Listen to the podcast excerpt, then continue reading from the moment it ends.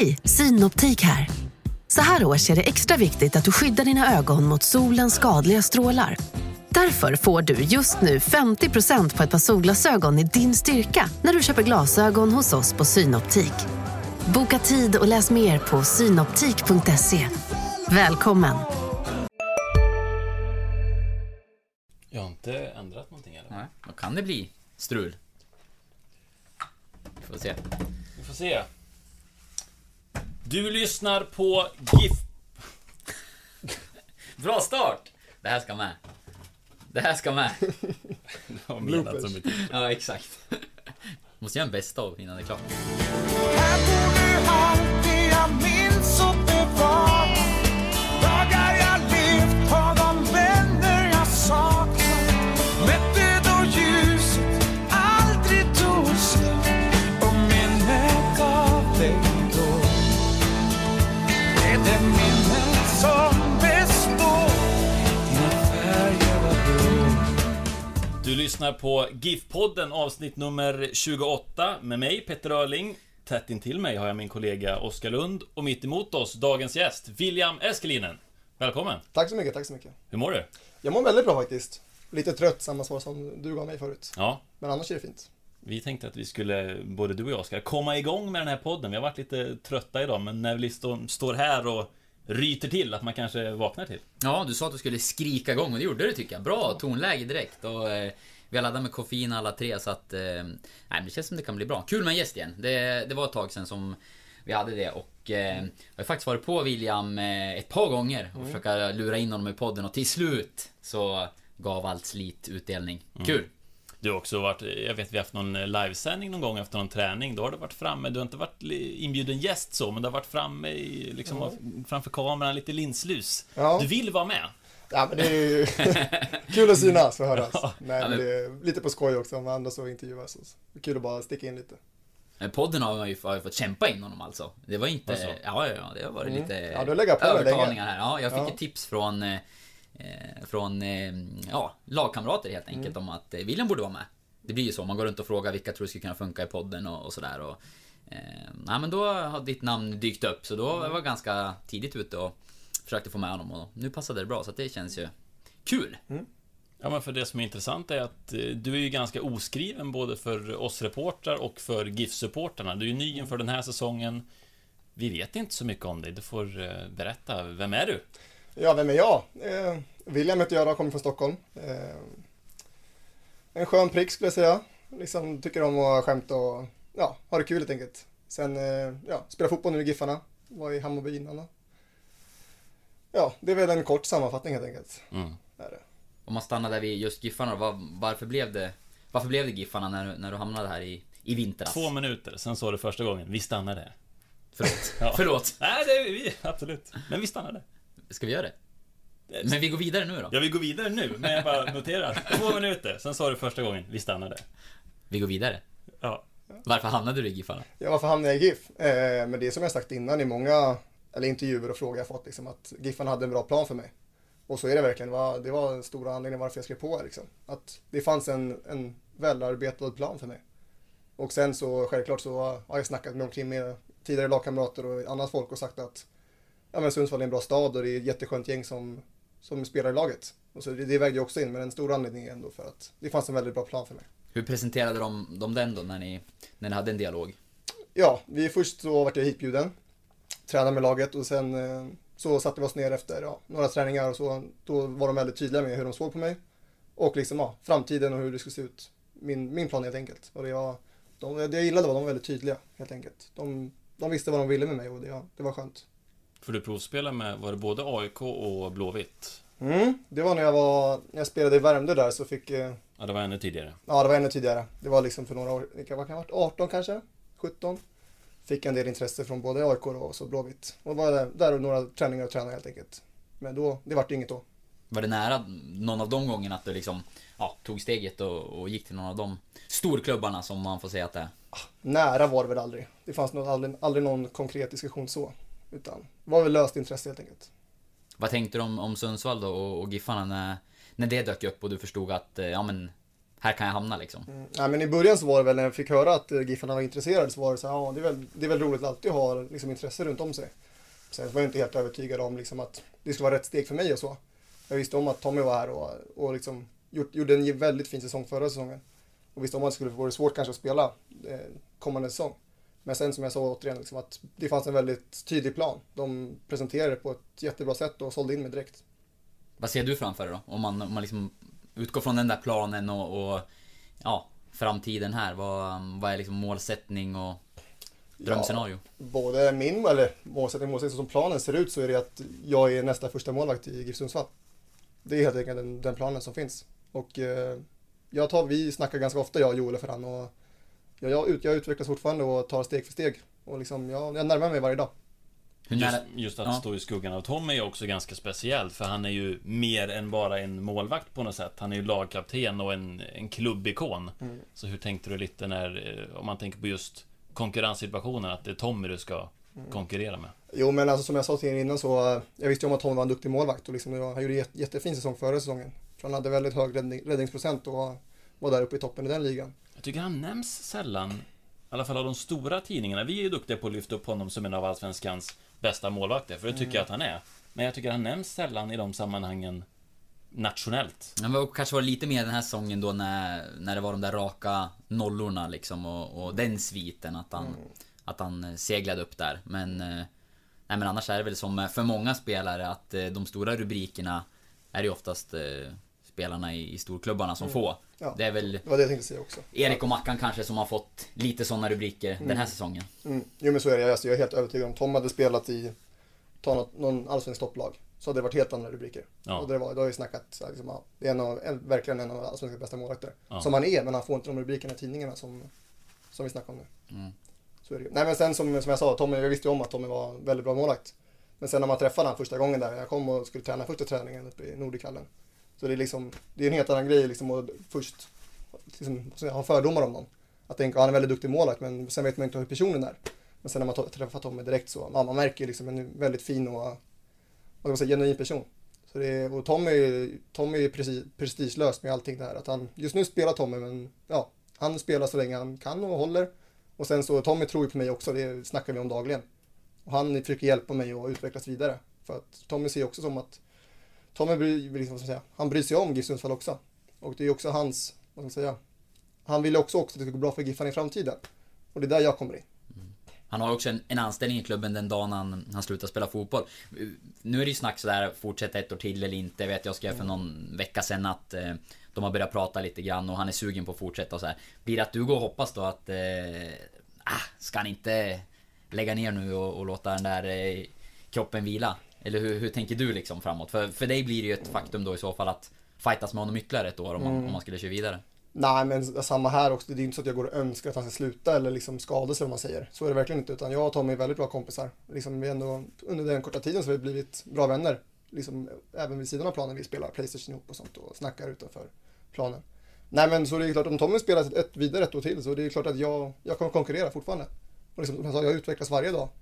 Så att, se om ett år, om båda är kvar i klubben, vem vet vem som spelar? Utan liksom, det är ju helt enkelt på tränarna. Hur nära känner du att det är idag? Jag känner att jag är väldigt nära. Sen är det ju självklart att Tommy har ju stora vad ska man säga, fördelar och att han är bättre med på många saker. Men sen så jag är också bättre med han på många saker. Så det blir jämnt upp. Men som sagt, Tommy är väldigt viktig för laget framförallt. Han är en jättefin ledare för hela gruppen, så det behövs på matcherna just nu.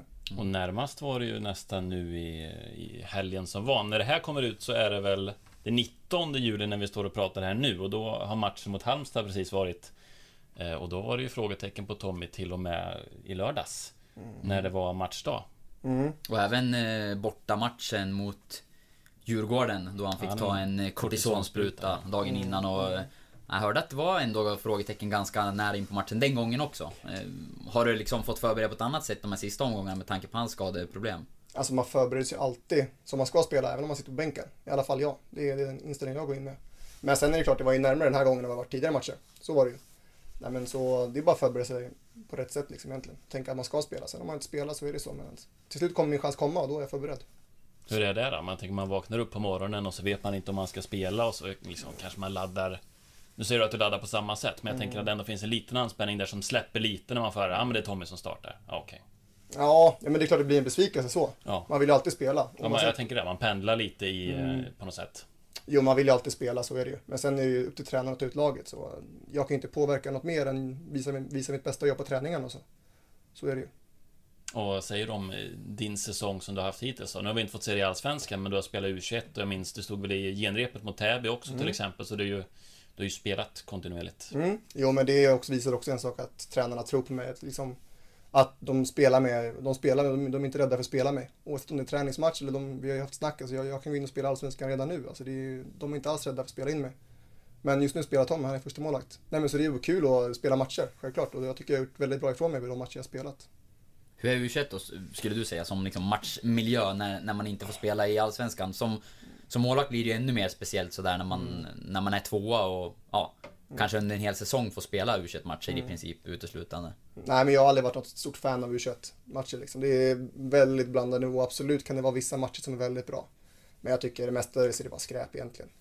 Helt ärligt, för att blandad nivå, de spelare som kommer in från A-laget kanske inte tar i 110%. Det är svårt att hitta motivationen också i U21-matcher.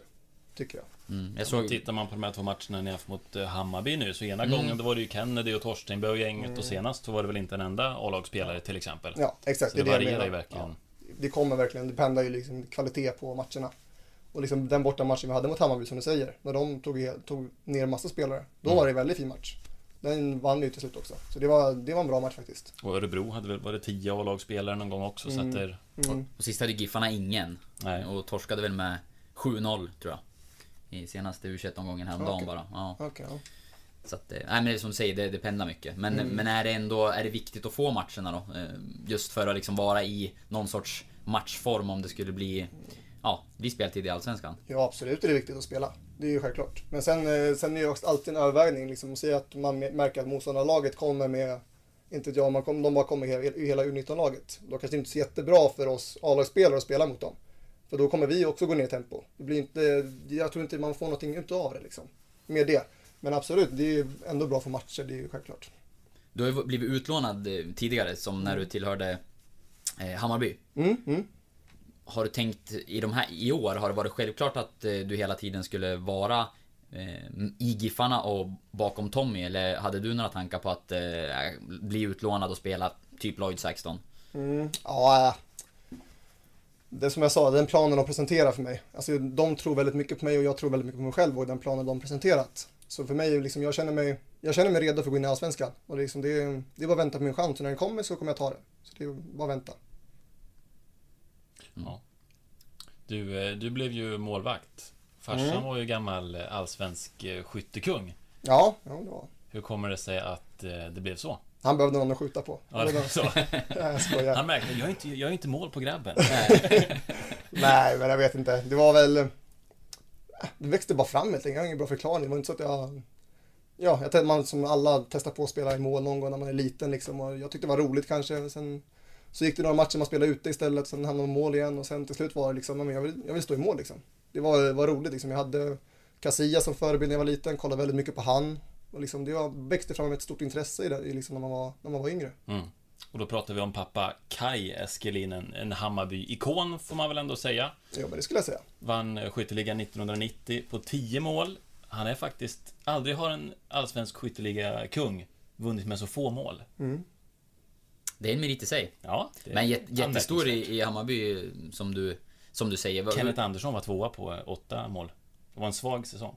Överlag. Ja, men vinna över Kenneth Andersson, det får man ju vara nöjd med. Det är starkt. Ja. Hur var det att växa upp med en pappa som var elitspelare då? Spelade ju både i Hammarby men även Djurgården och Göteborg från början. Ja, han har många klubbar. Men det var bara roligt. Alltså, man hängde ju med som liten i omklädningsrummen och sprang runt ner på Ås till exempel när han spelade Hammarby där. Då spelade ju han ihop med Kennedy. Så man hängde med Kennedy när man var väldigt liten. Och det sa ju Kennedy till mig också när jag kom till Hammarby själv. Liksom, att han kom ihåg när jag var väldigt liten. Tänk vad han ska känna sig gammal då när du dök upp där. Ja, han har skämtat om det några gånger. Ja. Men så det finns både fördelar och nackdelar med det. Men jag skulle säga mestadels fördelar. Han har lärt mig väldigt mycket. Han informerar mig väldigt mycket om hur anfallare tänker när de kommer i vissa lägen och sånt. Och liksom, han har fått mig att inse vad som krävs för att komma till elitnivå. Alltså liksom, det har varit mycket hårt slit liksom, genom ungdomsåren. Och liksom, han har fått mig verkligen inse att men man behöver verkligen lägga ner mer tid liksom, för att komma någon vart. Hur ofta är han i Sundsvall och hälsar på eller kikar på matcherna live då? Ja, han har inte varit i Sundsvall än, Nej. Men han har planer på att komma nu i augusti. Mm. Så får vi se. Kanske mer på någon träning. Mm. Mm. Hur mycket fotboll snackar ni då? Liksom, vilken betydelse har han haft för dig när det gäller fotbollen? Ja, vi snackar fotboll dagligen. Det gör vi. Men sen är det ju olika... Ja, man kan snacka om allting. Man kan snacka om sin egen fotboll och man kan snacka om fotboll ja, rent generellt. I lägre divisioner eller i Premier League eller vad som helst. Men jo, men han har betytt väldigt mycket för min fotboll. Det har han. Han hjälpt mig väldigt mycket. Vilken typ av fotbollsförälder var han då när du var yngre? Var han den liksom, ja, drivande sådär eller hur, liksom, vilken roll intog han? Ja, jag har fått den frågan väldigt många gånger. Nej, men han var den liksom, alltså, om jag tycker det är kul så fortsätt. Liksom. Han tyckte det var väldigt viktigt att jag ska ha kul framförallt. Liksom, ja, men jag tyckte det var roligt att spela, liksom, var målvakt, men var det? Jag var målvakt liksom. Och försökte han hjälpa mig och stötta mig på det sättet. Så han försökte, oavsett vad jag valde så ville han ju alltid hjälpa mig och stå bakom mig. Och liksom, man läser ju alltid om i tidningar här med föräldrar som pushar på sina barn liksom, och är alldeles för drivande och vad som man säger nästan, ja, men gör slut på barnen nästan för att de orkar inte slut. Men för mig var det tvärtom, liksom, alltså, det är alltid jag som har haft drivet och jag har alltid kommit till han. Det är inte han som har kommit till mig, så det liksom blivit en väldigt bra match där på det sättet. Men du var ändå inne lite på att det kan vara både positivt och negativt. Vad tänker du på då? För jag tänker väl kanske att ha ett sånt efternamn liksom, att det blir ett tungt dok att bära. När vi satt och gjorde research här innan så väldigt många artiklar som har skrivits om dig handlar ju om det, att skyttekungens son eller Hammarbykonens son och så vidare. Ja, men det är som du säger, det blir väldigt och nu ska vi prata om det här igen. Ja, om du skriver som i tidningen så är det oftast Kai Eskelinens son eller skyttekungens son som du säger. Man blir ju aldrig nämnd än så länge med William Eskelinen bara. Så, man får inse, han, än så länge är han större än mig i fotbollssverige. Men det kommer en dag när jag är större än han. Då kommer det stå tvärtom. Han är William Eskelinens pappa. Ja, exakt. Jag tänkte på, finns det några minnen som sticker ut från den där tiden? Och du sa det, du sprang i omklädningsrummet med Kennedy och sådär. Har du några anekdoter från den tiden som du kommer ihåg? Jag har väl en anekdot som jag fick berättad för mig nyligen. Eller för ett år sedan kanske var. Det var väl då när pappa spelade Hammarby. Jag tror det var när Hasse Eskilsson var också där då. Och så satt jag och käkade. Pappa hade lärt mig att käka vad jag ville. För någon gång jag satt och käkade kladdkaka med massa vispgrädde på. Och Hasse Eskilsson kom ju då fram och kan inte ge William så mycket grädde. Och så pappa bara nej. Hasse Eskilsson var ju, han gillade väldigt mycket det här med kosten. Ja. Det skulle vara strikt och så. Så det var, vi kan berätta efterhand och skratta lite åt det. Ja. Farsan var inte lika strikt. Nej, exakt. Det var så här, ät vad du vill liksom. När du nämner Hasse Eskilsson, är det inte han som reser runt och ser brutalt mycket fotboll i alla länder och inte jobbar utan liksom lever som en fotbollsvagabond och besöker massa arenor, eller? Ja, det stämmer, det har jag läst om. Så jag vet inte om han inte jobbar eller inte, men han reser i alla fall runt ofantligt mycket. Det har jag läst någon artikel om. Han kollar mycket fotboll, vet jag. Men sen jag är inte säker, jag tror han sitter i Hammarby styrelse eller någonting. Så kanske, någon ledamot slags. Nej, men han har gjort sitt förtjänt av det också. Det är klart att han inte fått pengarna för ingenting. Att kunna göra som man lever. Så det är väl kul för honom. Vi kan väl tipsa ni som lyssnare att googla lite grann på det här. Jag minns att jag läst ett par spännande reportage tror jag om Hasse Eskilsson och just att han lever ett speciellt liv där väldigt mycket går ut på att resa runt och se fotboll på olika platser. Det låter lite som så här, Tommy Söderström tillvaro som inte jobbar heller utan bara har aktier som man sitter och... Hockeymålvakten. Ja, precis. Man sitter och petar. Jag tror ni menar Tommy Söderström, BPs ungdomsansvarig. Nej, de har jag aldrig hört talas om hela mitt liv. Okay. Ja, men det är också jag ville förtydliga det här. Jag tänkte det är en fotbollspodd.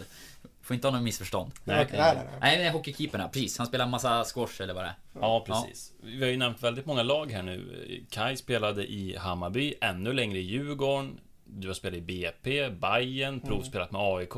Hur är det med klubbhjärtat? Vart ligger det?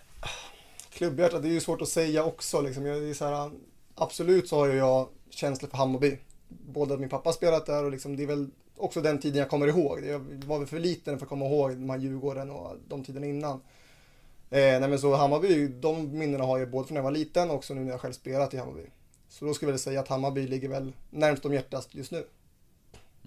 Gör det. Som spelare i Hammarby då, när du tillhörde A-truppen där. Vilka minnen och vad tar du med dig från den tiden? Du var ju utlånad stora delar. Ja, jag var ju utlånad sedan hela tiden. Under mina 2 år. Först i Värmdö 1 år, sen Aspudentellos ett halvår, sen i Kennedy på hösten då. Nej, men det är klart det är en ära att ändå representera Hammarby. Liksom, det är ändå Sveriges folkets lag kan man säga. Det är många som bryr sig om Hammarby. Så det är klart att även om vi inte gjorde några allsvenska matcher i den tröjan så är det ändå en ära att ha fått representera Hammarby. Men du var med i truppen? Ja, satt med på... ja. Jag har väl ett 10-tal kanske matcher på bänken då. Var det någon gång du var nära sådär att William upp och värm för nu är det en känning här eller någonting? Nej, nära var det väl aldrig. Det tror jag inte. Det finns dock en rolig historia om det. Jag tror det var, jag kommer inte ihåg vilka vi mötte, men det var kanske i slutet av matchen. Vi hade gjort alla tre byten. Och så lägger sig ömmen ner. Jag vet inte om han ska maska tid eller om han är skadad. Men då springer jag upp och värmer upp liksom. Så jag springer där och värmer upp när vi har gjort alla tre byten. Och så kommer jag tillbaka och alla bara garvar åt mig. Taggad. Ja, men jag satt bara så, det går som en reflex liksom. Ja, målvakten är nere, då ska man värma upp liksom. Ja, men det är väl så man vill att en annan match ska agera. Du ska inte behöva bli tillsagd utan pang. Ja, exakt. Men det går på reflex liksom. Likadant som nu senast när vi mötte Djurgården då. Tommy fick några smällar liksom i luftdörrarna. Och då man joggar ju direkt, även om inte Tommy är skadad så man måste ändå liksom gå ut och jogga ifall det skulle hända någonting. Mm. Han landade väldigt hårt på höften där vid något tillfälle, va? Ja, och fick några smällar av Jonas Olsson var det kanske främst som gick in för några gånger. Ja. Mm. Riktigt irriterad, även efteråt faktiskt. Ja, ja, det var inte helt nöjt i GIF-läget överlag med domarinsatsen i den matchen kan man säga. Nej. Du nämnde utlåningen till Värmdö där, då hade du pappa som assisterande tränare, hur var det? Jo, men det var roligt. Ja. Alltså, liksom, man måste ändå kunna vara professionell på det sättet. Så att, om han är min ass-tränare, det är inte min pappa då. Nej. Är det min ass-tränare. Så liksom, den relationen tycker jag ändå höll på en bra nivå. Liksom, just att det var min ass-tränare, inte min pappa. Jag fick inga fördelar, jag fick snarare skulle jag säga tvärtom. Han var ännu hårdare mot mig. Liksom att, det var inga problem att skilja på de rollerna? Nej, det tror jag inte. Nej, men sen så är det alltid, kan han vara med på träningarna ibland och kan man skoja om det efteråt. Liksom, du gjorde ingen mål på mig idag. Nej. Haha, så. Har någon roll nu? Jag är dåligt påläst där, men är han involverad i fotbollen? Mm, det är han. Han är huvudtränare för Märsta IK i division 3. Ja. Hur går det för dem? Nu har jag lite dålig koll, men de skulle säga att de ligger på övre halvan i alla fall. Kanske har känning på tätten. Tror jag nog. Mm. Vi önskar lycka till då. Ja, verkligen. Håller tummarna för Märsta. Vi kan gå vidare till VM-bronset 2013, U17-landslaget. Mm. Du var en hårsmån ifrån att ta en plats i det laget. Mm. Du får berätta. Noah och Sundberg var ju med i det laget för övrigt. Mm. Till exempel. Också i Giffarna nu. Ja, men det var. Nej, men så var det liksom att man var ju alltid med i snacket om landslagsuttagningar under liksom 96-landslaget. Jag var väl aldrig liksom första målet på så sätt. Det var ju, vi hade Sixte Molin där som stod alla matcher. Sen var man där i bakgrunden, andra, tredje, fjärde. Ibland var det liksom, berodde på dagsformen liksom. Men sen så hade vi något läger där innan Kallesen skulle komma. Då var jag med. Jag tror det var Tim Erlandson också. Jag och Tim som var med den. Mm. Och sen skulle de ta ut Kallesen då. Och då var jag reserv då. De tog med Tim istället. Så var jag reserv till VM då. Hur kändes det? Jo, det är klart man ville vara med. Men samtidigt man spelade ändå i klubblaget. Så liksom det var. Man var väl lite besviken, men det var inte så att jorden gick under. Nej. Följde du mästerskapet noga sen då när man, från hemmaplan helt enkelt? Mm, ja, men det gjorde jag. Såg nästan, inte alla matcher skulle jag säga, men några matcher såg jag.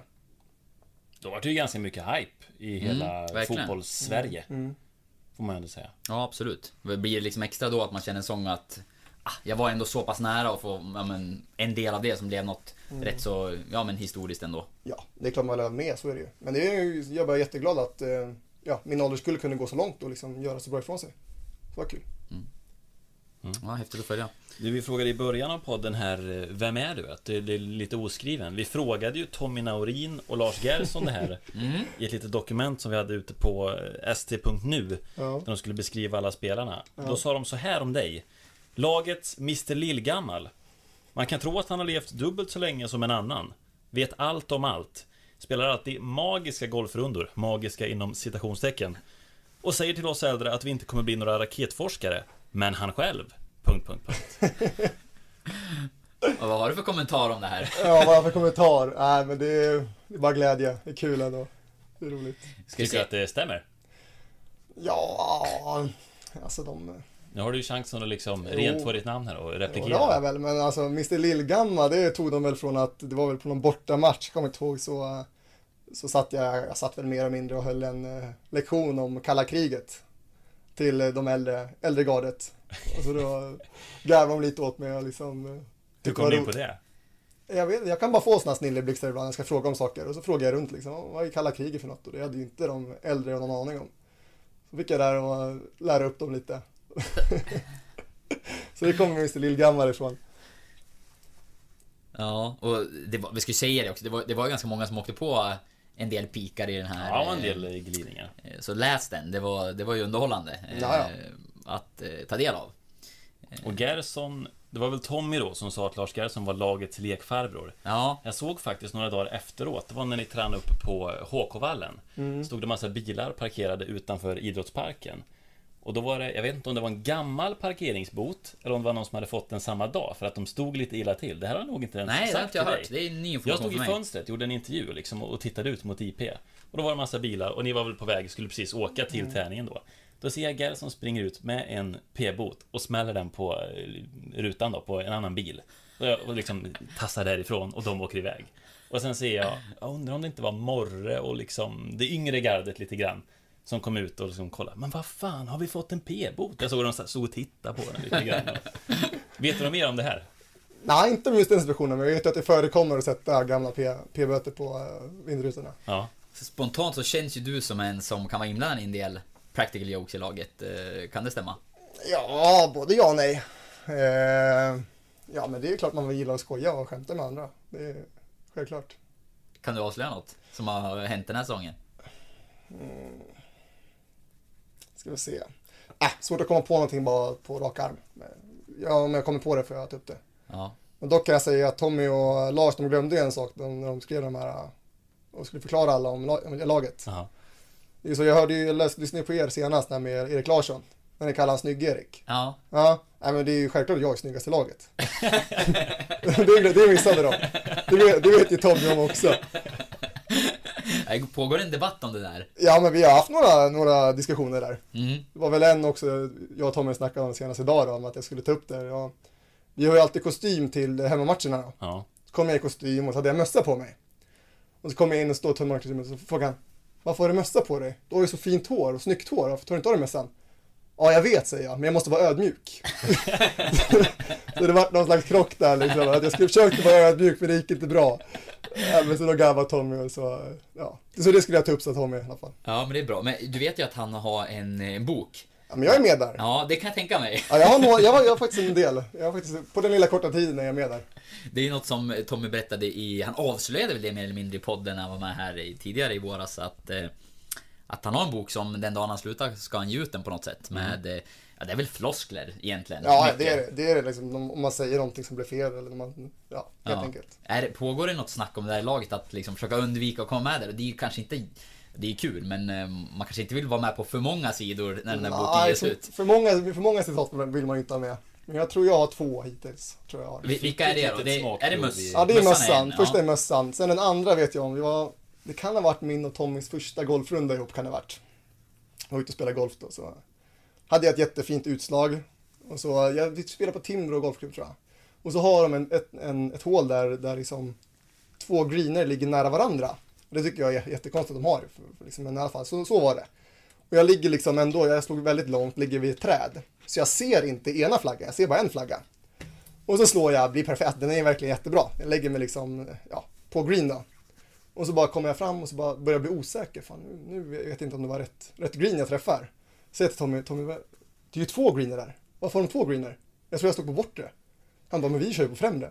Och så gick jag fram. Det är därför jag är med, för att jag sa att fan, är det två flaggor här? Var med. Så jag träffar den andra flaggan helt enkelt. Är det en av de magiska golfrunderna de refererar till? Ja, det tror jag inte. Men... det var mycket glädje i den golfrundan. Men sen är du så bra då? Vad har du i handikapp? 12,2 spelar jag på idag. Och om jag minns rätt så var det väl en person i laget som har singelhandikapp. Och det var väl Mackan, Marcus Danielsson? Ja, Mackan har åkt. Men jag tror han höjde sig nu. Så han duger på 10 blankt. Så den kommer jag. Låter det som att du är tvåa då? Ja, jag är tvåa. Ja. Nej, men sen så, jag gillar ju att snacka, vet, och skämta lite. Jag kollar på det slaget och kollar på den backspinnen och sådana grejer. Liksom det får man tillbaka? Det får man tillbaka, absolut. Så är det ju. Nej, men så jag gillar ju bara att snacka helt enkelt. Men vad är det på för nivå då? Kommer du liksom titta på The Open nu? Är det på, sitter du och tittar mycket golf också? Ja, men det gör jag. Ja. Det gör jag. Följer golfen faktiskt väldigt. Inte jättemycket ska jag säga, men när det är de bra spelarna spelar så kollar jag. Ja. Och på tal om golfen. Jag tänkte se det, du har väl en fråga. Perfekt övergång. Ja. Vi har en fråga från Erik Larsson. Vi stannar där. Erik Larsson kommer med en fråga nu. Ja, jag tänkte väl att jag skulle införa en ny programpunkt. Petter går in och mer eller mindre tar över podden efter Lukas Salins uttåg. Gör om, gör rätt kanske. Känn på den, Lukas. En stafettfråga från en gäst till nästa. Nu fick vi fuska lite för Erik fick ju inte den här frågan då. Nej, precis. Han startade alltså. Ja, han startade det här. Han sätter mig i skiten direkt. I egenskap av att han var senaste intervjuobjektet. Så jag mässade honom i morse, frågade om han hade någon fråga till dig. Då frågade han om golfen. Okej, såklart. Hur långt går din järnfemma i en bra träff? Vi är specialister på det vi gör, precis som du. Därför försäkrar vi på Swedea bara småföretag, som ditt. För oss är små företag alltid större än stora. Och vår företagsförsäkring anpassar sig helt efter firmans förutsättningar. Gå in på swedea.se/företag och jämför själv. Swedea, dela med dig. Hej, är du en av dem som tycker om att dela saker med andra? Då kommer dina öron att gilla det här. Hos Telenor kan man dela mobilabonnemang. Ju fler ni är, desto billigare blir det. Skaffa Telenor familj med upp till 7 extra användare. Välkommen till någon av Telenors butiker eller telenor.se.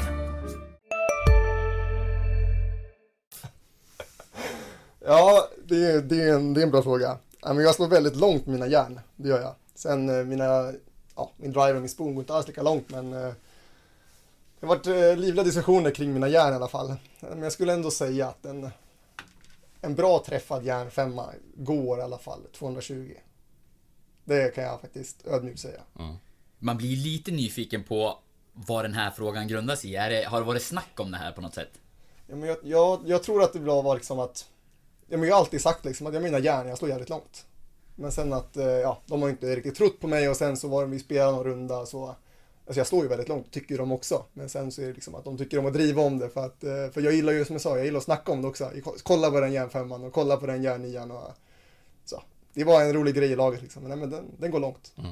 Och du kommer väl få skicka en fråga till nästa gäst. Nu vet vi inte vem det blir i nuläget. Så vi får väl göra ungefär samma upplägg där. Att vi får höra av oss till dig när vi vet vem den gästen blir. Så du ska inte behöva stå här just nu och komma på med någon fråga. För vi vet inte vem nästa gäst blir. Det låter bra.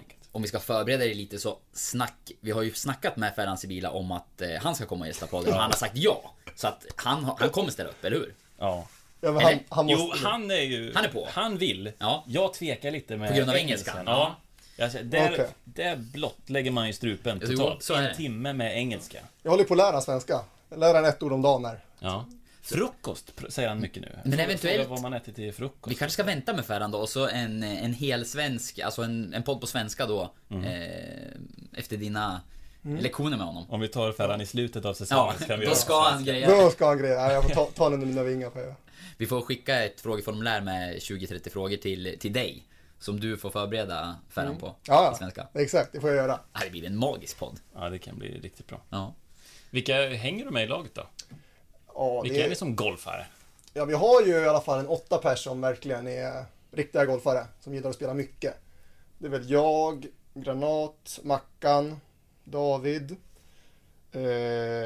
Raja, Laxo, Tommy, Dennis och Erik Larsson. Det är vi som spelar mest. Och vi ska ha en liten golfturnering här snart. Som är start nästa onsdag. Okej. Vi ska spela 2-manna scramble. Så jag har varit ihopparad med Raja Laxo då. Hur känns det? Ja, alltså det känns väl helt okej. Man kunde fått en bättre lottning, men det kommer i alla fall bli bra surr i alla fall. Det kommer bli bra snack i bollen, så det är kul. Raja Laxo är ju kanske hittills den bästa poddgästen som vi har haft. Faktiskt som av en händelse, så när vi gick in här precis innan du kom så hittade vi anteckningarna från när han var gäst. Ja. Så jag står och håller dem i min hand nu. Petter, du kan ju få kika. Det var jag och Lukas som gjorde den intervjun. Det var mycket intressant. Har du inte lyssnat på den så gör det. Han pratar ganska mycket om sin vistelse i Polen. Ja, nej, men när han spelade där. Det stod bara några rubriker, såg jag bara. Ja, och det var ju det var intressant om när de försökte tvinga bort honom därifrån. Vi kan ju ta en fråga härifrån så ser vi om det funkar. Om det går liksom över, omvandla den på William, ja. Vad ger det dig ekonomiskt? Ja, det där var nog en följdfråga. Ja, det var en följdfråga, tror jag. Är jag rätt ut om du är aktieintresserad? Jag har aktier och följer dem. Men inte alls i närheten av Raja också. Nej, han pratade ju en del om... Eller Tommy Söderström. Nej, precis. Hockey. Den hockeymålvakt Tommy Söderström. Nej, inget Raja intresse där alltså. Nej, inte lika stort och lika liksom...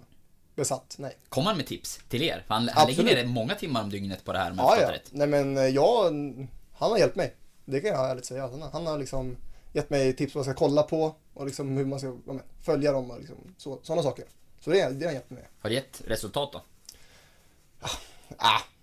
Det går väl helt okej. Men...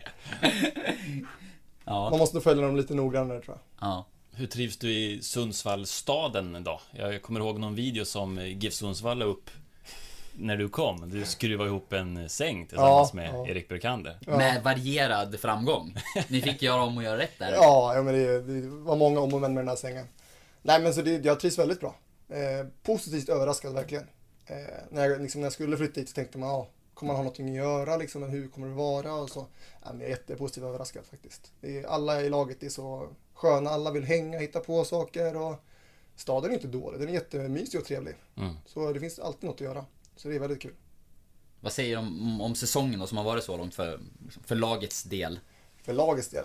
Jag tycker våra prestationer har inte alltid visat i resultaten.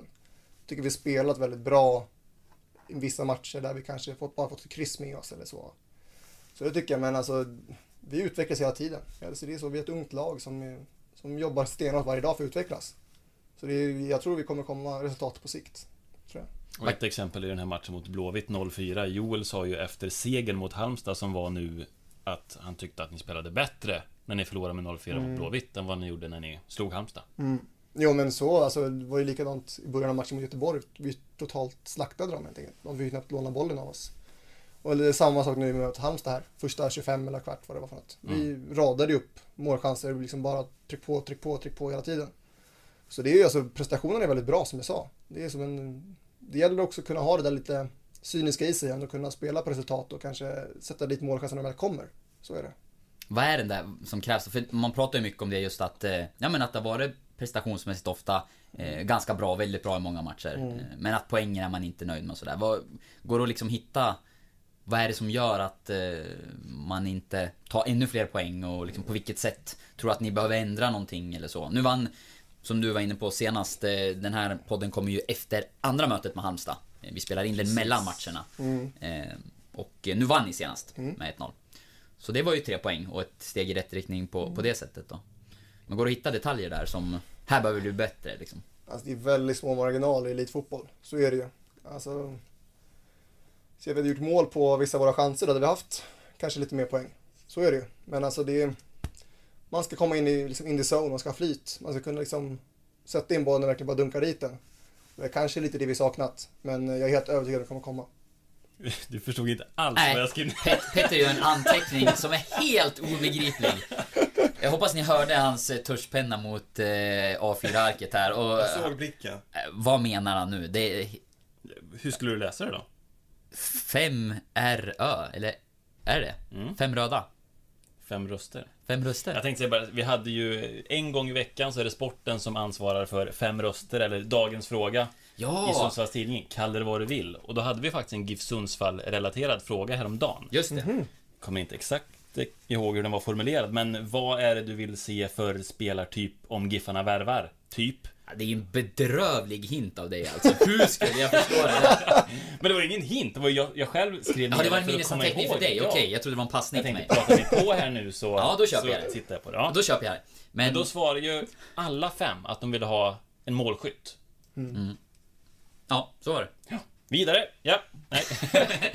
Nej, men det är lite det som saknas som du var inne på. Sätta dit chanserna, vara lite mer cyniska. Vi har ju sådana spelare eller är det mer? Nej, vi har ju de egenskaperna och typerna i laget redan. Men som jag sa, det handlar om bara små marginaler. Det handlar om få lite självförtroende, komma in i zone. Det är det handlar om egentligen. liksom, på träningarna kan det kan bara smälla kring stolprotarna. Men liksom, sen gäller det att kunna omvandla det och ta med det till matcherna liksom, och veta bara, men när du väl får läget, man vet var målet står någonstans. Så är det ju. Det är bara egentligen att sätta dit den. De egenskaperna har vi redan i laget, så det är bara jobba på helt enkelt och hitta självförtroendet. Du är inne på träningar och mål där och så. Om man kollar på för dig och målvakterna på träningsdelen. Rickard Rickardsson är ju målvaktstränare åt er. Han har också varit med i podden. Ja, den lyssnade jag på faktiskt. Ja, ja. Vad tyckte du? Skötte han sig? Ja, han skötte sig väldigt bra tycker jag. Ja. Vad kul att han nämnde mig också. Snyggt. Vad säger du om honom då? Hur är han jämfört med målvaktsträningen du haft tidigare och hur är målvaktsträningen i Giffarna? Den är väldigt bra. Väldigt hög nivå på den. Tycker han har väldigt bra idéer och liksom uppfinningsrik ska jag säga. Kommer alltid med något nät, tennisbollar och så. Man jobbar på olika delar. Och jag tycker väldigt bra med Rickard också att liksom det blir inte på hans sätt utan vi diskuterar alltid och så här, vad tycker ni här? Och liksom, han vill involvera oss. Det är inte så att han kör sitt eget spår utan det gillar Rickard starkt. Om du kollar på tidigare tränare du haft där, någon som har betytt mycket för dig där? Finns det någon att lyfta fram? Ja, det är Göran Pettersson heter han, som jag hade i BP från, vad kan jag ha varit, 11 års ålder tills jag var 18 egentligen, 17-18. Ja, han har ju betytt väldigt, väldigt mycket för mig. Det är liksom nästan han jag har fått min liksom, vad man säger, utveckling hos. Och sen är det klart att Mille Olsson som jag hade i Hammarby då, spetsade till den extra liksom. Men det är Göran liksom, och BPs målvaktstränare som har lagt grunden då. Men sen, så spetsar vi till det lite i Hammarby med Mille då. Nu förfinas du av Rickard Rickardsson. Ja, exakt. Sista putset. Du har ju ett gäng lite personliga frågor som jag sneglade på. Jag har inte fått läsa dem här innan. Ja, jag vet inte hur mycket har du hunnit. Nej, jag såg den översta såg jag. Ja. Nej, jag bara tänkte att det blir så lätt att man står där och pratar Giffarna och säsongen och allting, att det vore kul, speciellt då med William som man inte känner så väl, att ta några liksom snabba bör man inte vara heller. Jag tänker att det är väl ska väl öppna för lite diskussion. Men lite frågor som jag egentligen bara tagit från någon så här blogg. Någon bloggerska som har 50 frågor till mig. Men det här är bara 8. Det här är bara 8. Vi behöver inte ta 50. Men det handlar om lite allt möjligt. Ja. Nummer 1 då. Vilken är den senaste boken du läste? Ska jag säga Zlatans bok. Vad tyckte du? Väldigt bra. Brukar du läsa? Nej, dålig på det. Läser väldigt mycket tidningar och allt som skrivs på internet, Twitter och Sportbladet och Fotbollskanalen och allt möjligt och Sundsvall tidning. Bra svar. Ja, bra svar. Men, men böcker är faktiskt dålig på. Jag vill vara bättre på det. Men mycket annat som lockar skulle jag säga. Men det du tar del av då, är det mest liksom sport och fotboll när det är nyhetssidor och sådär? Eller är det blandat? Nej, blandat. Ja, jag kollar ju alltid igenom sporten först självklart. Men sen går jag alltid in och kollar på de riktiga nyheterna. För de sa det, vet allt om allt, sa de ju om dig. Och lillgammal, då tänker man kanske att man läser mycket. Ja, alltså, exakt mycket nyheter och så. Ja. Gillar jag, alltså, väldigt allmänbildad. Nutidsorienterad och allmänbildad. Ja, allmänbildad ska jag säga till er. Ja. Så jag skämtar om det med Tommy någon dag, där, att vi kan ha en tävling i allmänbildhet liksom. Krossar du honom? Ja, han vill inte ställa upp. Men hur var du i skolan då? Var det liksom... Ja, spelar man fotboll och satsar mycket på det så tänker man att det brukar kunna ta tid från studierna. Hur var du när du gick i skolan? Jag var duktig i skolan. Det var inte mycket plugg, men jag hade liksom den där som jag snackade, man hade någon slags ändå liksom, att man hade känsla för saker och ting. Jag liksom klarade mig väldigt bra genom gymnasiet och högstadiet heter det. Utan att egentligen plugga jättemycket, utan fanns liksom ändå, man var smart, man hängde på med lektionerna och liksom tog upp saker, de viktiga sakerna, och sen så kommer man ihåg det. Vissa har ju den talangen att de liksom får bra betyg men behöver inte riktigt plugga. De kan sätta sig kvällen innan och läsa på. Var du mer en sån eller? Ja, sån var jag. Jag satt ju 3 gånger per dag, 5 dagar i rad innan varje prov. Man gillar ju inte de här som har för lätt för sig, William. Och jag har en... när jag läste till journalist så hade jag en kompis som i samma klass som... han köpte inte en bok på hela studietiden. Hade bra betyg i allt. Satt på lektionerna, allt fastnade, och man tyckte att han satt mer och läste om Borussia Dortmund som är hans favoritlag än att lyssna på föreläsningarna, men allt satt där ändå och han klarade sig fint. Bra jobbat Pierre, men det stack i ögonen. Nu har vi nästan varit inne på fråga nummer 8, så vi hoppar dit. Vilka hemsidor besöker du dagligen? Du var inne på Fotbollskanalen och sådär. Ja, man kollar väl de vanliga. Fotbollskanalen, Sportbladet, Aftonbladet, SD.nu, Expressen. Sen är man inne på Twitter och kollar också. Sen kan man glida in på Dagens Industri ibland också. Mm. Ja. Det är kanske där du skiljer dig från andra fotbollsspelare då, för jag tror det är du nog ganska ensam om. Alltså? Eller generellt, tror du inte? Dagens Industri? Ensam och ensam, men... Raja Laxo. Ja, det har ju Raja Laxo som är, han är ju där inne dagligen och varje timma minst. Raja-banken. Han har den fliken i mobilen och kör bara uppdatera konstant. Ja, exakt. Nej, men Dagens Industri är väl kanske inte den vanligaste ändå. Nej, det skulle vi sätta ett snitt över laget. Mm. Fotbollskanalen och sportsidorna och sådär, det är ju säkert i topp, skulle jag tro. Ja, det är det garanterat. Mm. Ja. Fråga nummer 2 då. Vilken plats som du har besökt skulle du helst vilja återvända till? Vi snackade ju lite resmål här faktiskt innan vi drog igång. Ja, det gjorde vi. Men ja, vad skulle jag vilja? Grimstad. Ja, det har varit en del. Nej, men ja, alltså vad ska man säga? Det är klart man vill åka utomlands igen och kanske åka till Thailand och så, men jag skulle ändå säga Göteborg. Ja. Har min farfar där då. Min pappa är därifrån. Som ni borde kanske vet. Men jag gillar Göteborg starkt. Det är, ja, var kul att vara i Göteborg helt enkelt. Mm. Jag ska ju dit snart, så jag får göra din drömresa nästa vecka. Avundsjuk. Det ska bli trevligt. Vi var inne på det också när vi stod och pratade om resmålen, att som fotbollsspelare har man inte riktigt den lyxen. Man kan ju inte dra iväg, och jag har ju varit iväg och backpackat ett halvår. Det skulle inte du kunna göra nu. Nej, det blir lite svårt. Åtminstone tror jag inte Joel Seriggren skulle gilla det. Nej, förmodligen inte. Nej, det tror jag inte. Det blir svårt att ta den där första spaden då. Mm. Ja. Fråga nummer 3. Hur ser ditt liv ut om 10 år? Om 10 år? Den är alltid svår. Det är, vad ska jag säga, det är så svårt att förutspå en fotbollskarriär. Så det blir så. Men förhoppningsvis då så spelar jag fortfarande fotboll på en väldigt hög nivå. Ja. Har det bra helt enkelt. Spela fotboll, ska jag svara på. Är det något land du tänker på då? Så här, alltså, hur långt har man kommit i karriären? Ja, det är också svårt, jättesvårt att svara på. Men det är ju klart att man har ju en dröm att spela Premier League, det är ju självklart. Men sen om man tar sig dit eller inte, det får man helt enkelt se. Men det är ju klart en dröm man har. Är det någon särskild klubb då som sticker ut? Nej, faktiskt inte. Utan det är mer Premier League som lockar. Ja. Har du något favoritlag så annars, liksom i fotbollsvärlden som du följer? Vi pratar ju lite om Hammarby, att det finns lite känslor för dem och sådär. Nej, men jag följde väl Barcelona lite...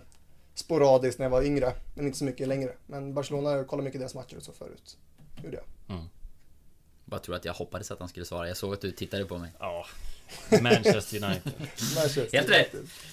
Du har inga planer på att flytta till Newcastle och börja spela där? Jag var faktiskt provtränare 3 vändor i Sunderland. Wow. Nu avbryter vi podden. Peter Örling tog illa upp och lämnade. Kul, Sunderland. Ja, det var kul. Betydligt mer sympatisk klubb än Newcastle. Ja, men fråga nummer 4. Nej, men det vill vi höra mer om. Fråga nummer 4. Hur var det i Sunderland? Det var kul. Det var en kul upplevelse att liksom känna på hur det funkar utomlands och i England framförallt. Men du var där flera gånger. Var det nära alltså? Det var nära, men inget konkret. Men det var alltså, annars hade jag åkt dit 3 gånger om man säger så. Nej, men det var väl, jag föll väl bort där i vad som säger sista liksom, vad ska jag säga, fasen då, kanske man säger. Och då pratar vi ungdomsproffs under den tiden så. Ja, exakt. Jag var där och tränade med deras U18. Ja, hur gammal jag kan ha varit? 16, 17 eller? Ja. Man vill ändå inte spela i en skitklubb. Fråga nummer 4. Har du någon dold talang? Om jag har någon dold talang? Jag kan inte svara golf. Så allmänbildning är en slags dold talang. Mm. Ja. Men den är inte då längre. Nej, nu är verkligen innan den här podden. Nu. Nej, men då skulle jag säga matlagning. Ja, du får berätta mer. Nej, men jag gillar att laga mat. Ja. Det gillar jag väldigt mycket, och laga god mat framförallt. Så det tycker jag är väldigt roligt. Vad är din paradrätt? Och min paradrätt, då skulle jag nog svara, det är en väldigt god köttfärssås med spagetti jag gör. Har du bjudit några lagkamrater i sig att ha? Nej, jag har faktiskt inte gjort det. Inte? Men, nej, faktiskt inte, men jag har snackat om den. Som vanligt. Ja. Ja, men jag har snackat om den och jag får medhåll från många att det verkar gott. Så Men du måste ju leverera den. Nej, det är faktiskt sant. Jag får väl, jag har känt stor kok och komma ner. Men har de inte något sånt till Giffarna att de nya spelarna ska laga mat för... Nej, jag tror att de yngre brukar kunna få gå någon kurs och sådär också. Ja, men det gör vi. Ja, är du med där? Ja, jag är med där. Ja. Jag är med där. Så men... nu nästa gång är på imorgon, på torsdag. Men du får rätta mig lite. Hur ofta har ni, är det så här en gång per säsong som de yngre spelarna bjuder de äldre? Eller hur funkar det? Ja, vi bjöd ju hela laget på käk, om det var 2 veckor sedan kanske. Ja. Lagade ju faktiskt paella då, med tanke på att vi har 2 spanjorer med. Så det bjöd vi på. Lyckat? Ja, det skulle jag nog säga. Det kunde varit bättre, men det var ändå lyckat. Förutom att 4 stycken var magsjuka och missade... Exakt. Men hur är det? Kursen där, vilka är det som är? Det är du? Det är jag, båda spanjorerna, David och Carlos. Jaudet... Morre, Salle, Joho, står det still. Jag kan aldrig sett någon, men ursäkta för det. Men är det du som, nu vet jag inte vad det var för civilstatus, men är det du som lagar maten hemma? Eller hur är det där? Jag har en sambo, och ja, det är jag som lagar maten för mestadels. Absolut. Mm. Uppskattat. Väldigt uppskattat. Ja. Där har man förbättringspotential alltså, det känner jag själv. Ja, verkligen. Nog om det. Ja. Fråga nummer 5. Den är ganska bra. Ja, den här är svår. Ja. Du får veta att jorden går under om 12 timmar. Vad gör du? Då skulle jag nog sätta mig på ett tåg / flyg ner till Stockholm och vara med min familj sista timmarna. Mm. Sympatiskt svar. Väldigt bra svar. Vad tänkte du? Snabbt få ut podden så att den inte får lite lyssning. Kanske sista som någon annan gör är att lyssna på GIF-podden. Ja. Det hade varit vackert. Ja. Själv? Jag drar, tänkte jag. Finns det någon raket tillgänglig? Rädda det som räddas kan. Ja, det är också fråga nummer 6 då, också något vi har varit inne på lite grann. Vilket var ditt bästa ämne i skolan? Utom gymnastik då? Jag tänkte säga det, jag får inte säga idrott. Ja, förutom gymnastiken då. Då skulle jag säga matte. Naturbegåvning där också i matte. Pluggade inte särskilt mycket. 9 gånger 9. Vad blir det? 81. Taskigt. Han tog den ju. Ja, jag snabbt. Vet. Men ändå. Tänk om man hade bränt den. Jag tänkte om jag bränt den. Då hade jag försökt upp mina egna ord. 6,6. 76. Bra. Ja. Jag är helt matlagning och matte. 2 av mina sämsta sidor. Det är tur att jag inte frågar dig vad 4 gånger 7 är då. Ja, fortsätt. 4 gånger 7. Jag kommer inte svara. Fel. Nej, det är 28. Fråga nummer 7 då, vilket också blir den sista med tanke på att vi hoppade till fråga nummer 8 förut. Vilka smeknamn har du haft?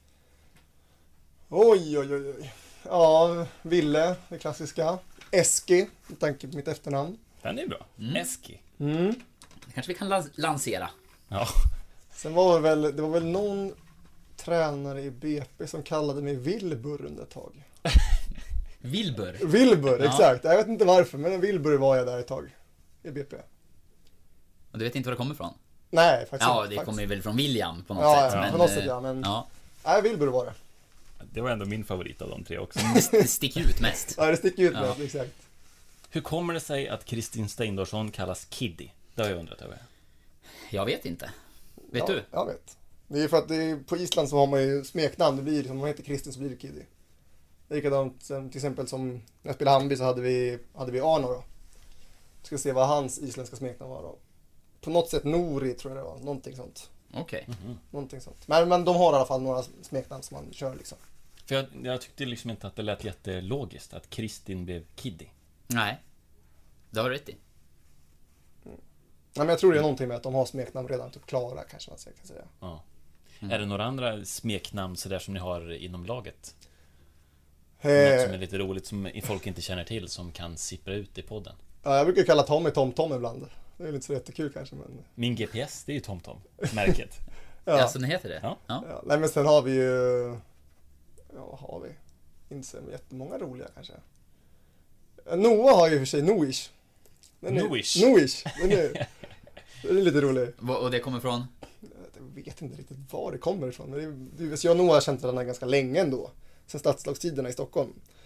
Det, på något sätt är det kanske, han kanske har hett det när man spelar alltså PlayStation eller någonting. Jag vet inte var det kommer ifrån, men det häng kvar. Men det är du som kör det, eller gör alla det? Ja, det är väl mest jag som kör det, skulle jag kunna tänka mig. Apropå Noah och stadslagstid och sådär, du har vunnit Sankt Erikscupen, eller hur? Sankt Angör. Ja. Mm. Och för det hittade man också. Det är stort. Sanktan är stor. Det är en riktigt stor turnering i Stockholm, eller hur? Det. Läste en matchens lirare titel där också i finalen. Och i motståndarlaget AIK så var bästa spelare Saletros, va? Precis. Men gjorde inte Noah mål också? Jo, Noah gjorde mål på mig. Ja. Det får jag höra om. I en Sanktan-final. Det slog mig inte ens när jag läste det tror jag artikeln, men nog stod det väl som målskytt. Så AIK, kanske det var. Nu har man läst den här artikeln nyligen, om det var igår, jag skummade igenom den tror jag inför att vi skulle snacka med det. Och kan det vara givet 3-1 i den här finalen kanske? Du blev matchstirare. Ja, det tror jag nog. Det tror jag nog. Det var Noah som gjorde mål. Jag tror fan. Det blir jag får ju höra det minst en gång i veckan fortfarande. Han lever ju på gamla meriter, den killen. Hur såg målet ut då, minns du det? Ja, det var ju såhär, 2 stycken kom fria mot mig i passningstidled och så Noah glidtacklade in den. Det var inget drömmål, men han tycker ändå att det är ett mål. Och han var ju forward på den tiden. Ja, det var. Det blev ju mittback ganska så sent ändå, väl? Forward på den tiden var. Ja. Hur är lagkamraterna då, när de gör mål på träning? Så jag vet, Emil Forsberg var ju på någon träning nyligen. Och han pikade lite liksom att det är enkelt och det är Emil-effekten och lite sådana olika saker. Ja, nej, man gillar ju också att hetsa tillbaka mot de som skjuter liksom, att de kan inte ge mål och man räddar så skriker man lite. Då får man ju tillbaka när de verkligen gör mål så. Ja, det är väl fram och tillbaka. Vem är värst då? Noah. Han snackar mycket. Noish, exakt. Får ni ta det vidare, Noish. Ja. Nej, men han är väl, jag snackar mycket mot han också. Så får man väl höra han i varje mål. Som är 1 på 10 kanske. Vem är bäst då, tycker du? Det är ju lite intressant med tanke på att vi pratar om målskytte och sådär och tycker att spelarna finns. Vem är bäst avslutaren? Vem är svårast för dig att möta på träning i kanske olika lägen på planen och sådär, men vilka sticker ut som bra avslutare då? Det är en bra fråga. Nej, det fanns inte så många ändå. Alltså det finns väldigt många som skjuter bra. Till exempel kan vara jobbigt att få Morre emot sig mot en när man kommer fri, kan ha väldigt svårt. För han är bra på att dölja skotten. Lurig spelare. Lite hal när han kommer fri, skulle jag säga. Nej, men så det är ju många som är bra, men Morre då får vi se. Är vi nöjda? Har vi missat något eller? Du kanske finns något, någon dold hemlighet eller något ämne som vi borde snacka om. Som vi borde snacka om? Ja. Nu när vi har den här plattformen. Ja, jag vet inte. Vad ska man säga mer? Är något vi har missat? Ja, vi kan lyfta en grej faktiskt. Det är lite mer pik till dig då. Jaha. Jag lyssnade på, jag tror det var kanske något av era första poddavsnitt. Okay. När jag hade kommit hit. Då var så. Alltså inte jag med. Nej, då var inte du med, så du klarar det här. Nej, men det var väl någon gång när ni gick igenom nyförvärvet eller någonting. Ja. Någonting, och så snackade ni om mig, ni frågade liksom, eller ni ifrågasatte varför man tog in en ung målvakt. Okej. Okay. Jag måste nästan backa och lyssna på det här. Ja, nej, men det var, jag tyckte från början att det var jättebra att ta in en ung lovande. Ja, exakt. Nej, men det var bara så här, så ja, då var jag lite irriterad. Ja. Så att, för du sa, det finns ju en plan för mig. Liksom. Jag tycker ändå att du kunde kollat upp bakgrundsfaktan. Undrar om det var något med i samband med att man hade, för det fanns ju en ung målvakt förra säsongen, Jonathan Malmberg. Okay. Om det var innan det hade kommit något besked där kanske. Okej, men det kanske eventuellt, jag vet inte. Jag får tillbaka och lyssna där om, det kan ju vara Lukas som har varit boven förmodligen. Sannolikt. Ja, vi säger det när han står där, när han inte kan försvara sig när vi står här. Precis. Nej, men för jag vet att tidigt var ju en diskussion där. De hade Jonathan Malmberg som var en ung målvakt under förra säsongen. Precis, egentligen samma situation som i år med att man hade 3 målvakter. Okay, ja. Och det blev ju ganska sent som man fick besked om vad som gällde med honom, och jag undrar om det inte till och med var så att när du kom att man inte hade fått något riktigt besked om han skulle vara kvar eller inte. Kan vara. Ja, men det var det som vi snackade om, det finns ju en plan för mig liksom, att det är med det. Ja, men det låter ju som att du tyckte var viktigt också då, i och med när du skrev på att exakt. Nej, men det var för du visste om konkurrensen som var i en målvakt som har varit länge i klubben och den biten. Ja, så det var ju därför jag skrev på, för att det fanns en bra plan liksom. Och ja, det var helt enkelt det bara. På. Det tycker jag ändå hedrar dig att du tar upp det. Ja, alltså, vi har ju pratat lite om det att vi skulle inte ha något problem kanske om någon spelare ville prata om betyg och sånt vi sätter. För det är ju svårt, man vet inte alltid allt bakom. Nej, absolut. Det har väl vi. Det har ju hänt att man har uppmuntrat till det också. Alltså att man vill ha dialog om saker och ting. Ja. Det är ju alltid uppskattat. Det är ju ganska sällan som det händer ändå. Men för vi tycker och tänker en massa. Det är vårt jobb till stor del. Och då är det intressant att få höra tillbaka tankar och liksom om det vi gör. Händer ju ibland att man får reaktioner, men inte så ofta. Nej. Att man får få höra dem. Nej, det var bara det jag tänkte på. Ja. Kom ihåg att man var lite irriterad där när man liksom att de presenterar en bra plan för en liksom, och man känner skitnöjd så podden efter bara, blev du sågad? Nej, inte sågad, men jag hade väl inte koll på varför jag skrev på så. Nej. Ja. Nej, jag får backa bandet och lyssna igenom det där och så får du hålla dig emot mig nästa gång. Det är bra. När planen går i lås. Ja. Kan inte skaka hand också så att det. Ska vi skaka hand också? Så är det liksom den är bra. Den var bra. Ja. Fint, bra avslut. Ja, men det är kul ändå att komma tillföra någonting här i slutet. Och så behöver vi inte avsluta med dålig stämning heller. Nej, precis. Vi är vänner. Vi är vänner, exakt. Ska vi säga tack? Vi säger det. Ja. Tack William för att du kom hit. Tack alla ni som har lyssnat. Ha en bra vecka. Hej.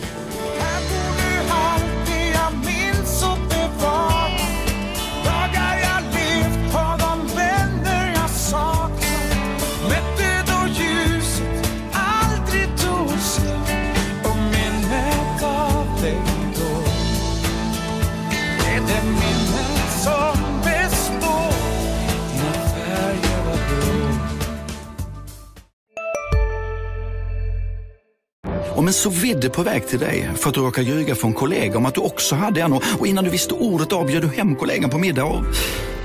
Då finns det flera smarta sätt att beställa hem din sous-vide på. Som till våra paketboxar till exempel. Hälsningar Postnord. Välkomna sommaren med att... Res med Stena Line i sommar och gör det mesta av din semester. Ta bilen till Danmark, Tyskland, Lettland, Polen och resten av Europa. Se alla våra destinationer och boka nu på stenaline.se. Välkommen ombord!